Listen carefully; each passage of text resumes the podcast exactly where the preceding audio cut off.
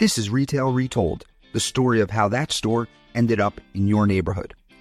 I'm your host, Chris Ressa, and I invite you to join my conversation with some of the retail industry's biggest influencers. This podcast is brought to you by D L C Management.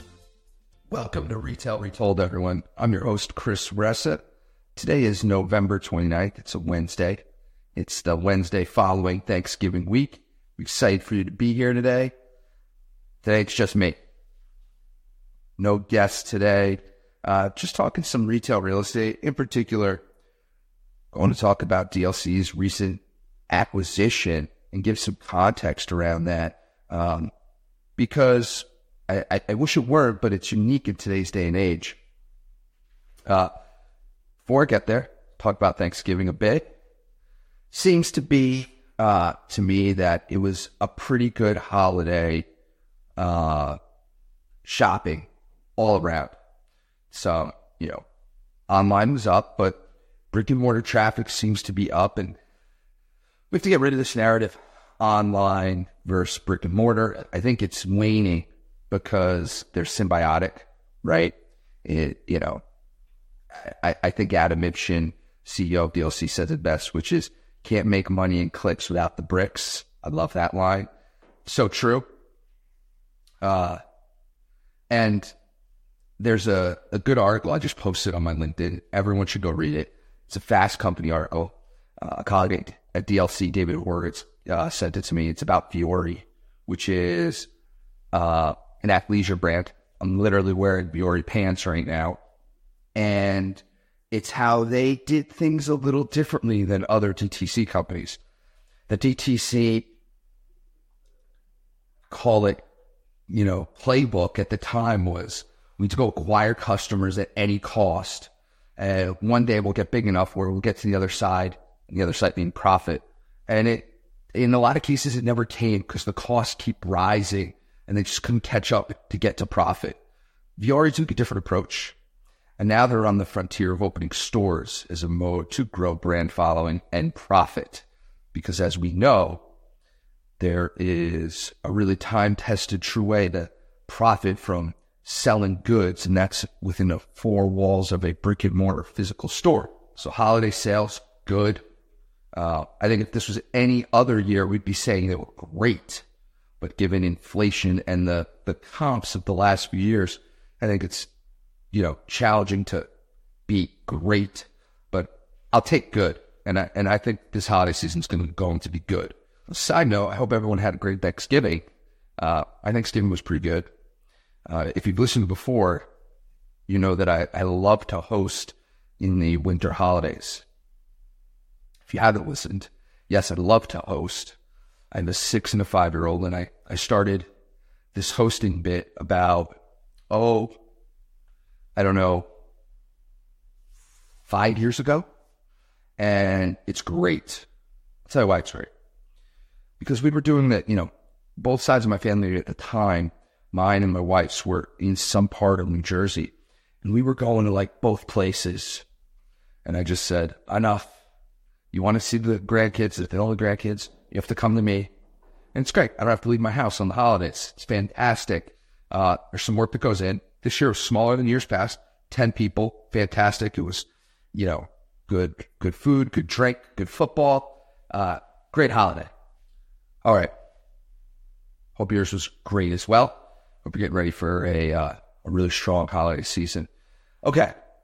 Uh, so D L C recently announced that we acquired a blockbuster, one hundred million dollars acquisition, four open air shopping centers, Columbus, Ohio, uh, Aurora, Colorado, just Denver, Prescott, Arizona, and Sewell, New Jersey, uh, which is the Philly M S A.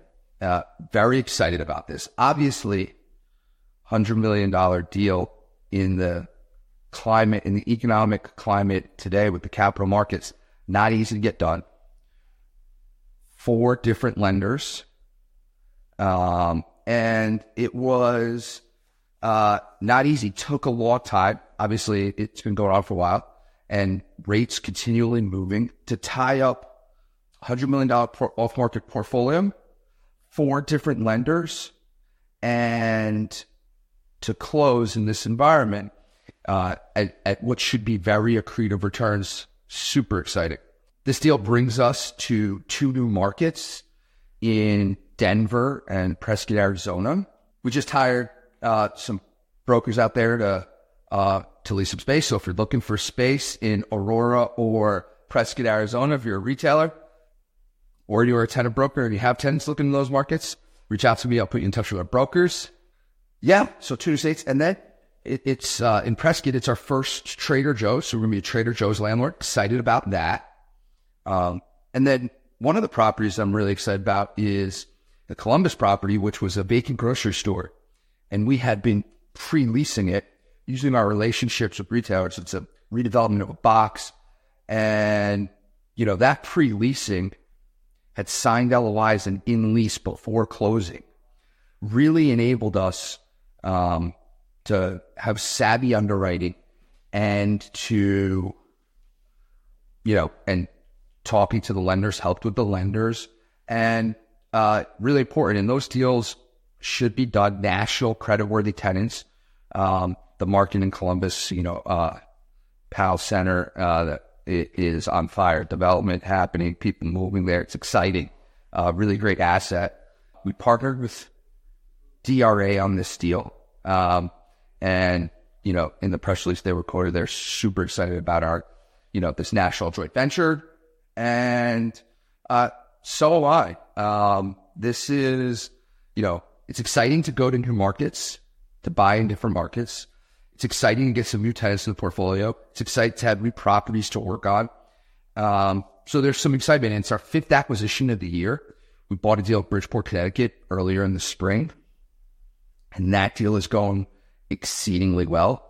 Um, you know, that deal was priced at a discount because of the some short term on the grocer. We've already extended that grocer for twelve more years. Um, And that grocer does exceedingly well. So the property is stable. At, you know, I think we got it at a discount in uh, Fairfield County, Connecticut. So overall, given the markets, five acquisitions this year, you know, two different transactions, but pretty exciting stuff given the nature of capital markets. You know, that doesn't include some of the refinancings. And we did have some dispositions that we got done in this market. Uh, you know, I got to give a big kudos to our capital markets team. Really great job. And a, a big kudos to our leasing team to be able to get these leasing transactions to a point where um, got everyone really super comfortable with the underwriting to buy these deals. And in today's environment, when you can't predict cap rates, you can't predict interest rates, your biggest mitigation is driving N O I. Lease the space, drive rents. And I think, you know, if you can do that early, you, it it helps get your, you know, wings under you to keep moving on the deal. Uh, because when you fall behind in a deal, it's tough to catch up. But when you get ahead, it's hard to fall behind. And so uh, that that's the beauty of, you know, the pre-leasing, you know, leasing before you own it. Um, I said leasing before you own it, meaning, you know, talking to those tenants, building those relationships. And, uh, yeah, so I think, you know, and we also add, one of the things I didn't mention, we add a ton of existing tenants that we have in our portfolio to our portfolio. You know, uh, there's Marshalls, Home Goods, Michaels, Staples, Ross, Five Below, U L T A, Sierra, all added. Oh, it's our first Nike in our portfolio. So it's our first Trader Joe's. In Aurora, we've got Nike. So, like, this is exciting stuff. I'm pretty pumped to have some real new tenants to build relationships with in the uh, in the portfolio. So I think it's a real big kudos to the team here to be able capital markets on procuring the debt, on the leasing and pre-leasing, uh, setting up our new brokerage relationships out in uh, on the West where we haven't owned before. Us being able to buy off market. So kudos to the acquisition team. Uh, really good stuff. And obviously it's a deal of size, not many hundred million dollar deals. Like I can't wait till at some point when like a hundred million dollar deal in the open air retail space is a nothing burger. It's, it's not something that we, we, we, we needs to be talked about because it's, it's so frequent, but today it is. And so I'm excited to talk about it. Um, If you're curious about some more details on this, reach out to me. Everyone knows my email, LinkedIn, pretty visible. Uh, happy to chat with you about it. So anyway, that's what I got. Wanted to let everyone know. Thanks. Um, that's some insights on the deal. And, uh, you know, hopefully I'm, I'm talking to you about it uh, sometime soon. Thanks, everyone.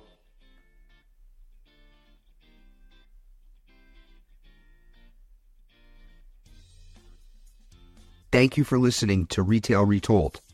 If you want to share a story about a retail real estate deal that you were a part of on our show, please reach out to us at retail retold at d l c m g m t dot com. This show highlights the stories behind the deals from all perspectives, so it doesn't matter if you are a retailer, broker, entrepreneur, architect, or an attorney. Also, don't forget to subscribe to Retail Retold so you don't miss out on next Thursday's episode.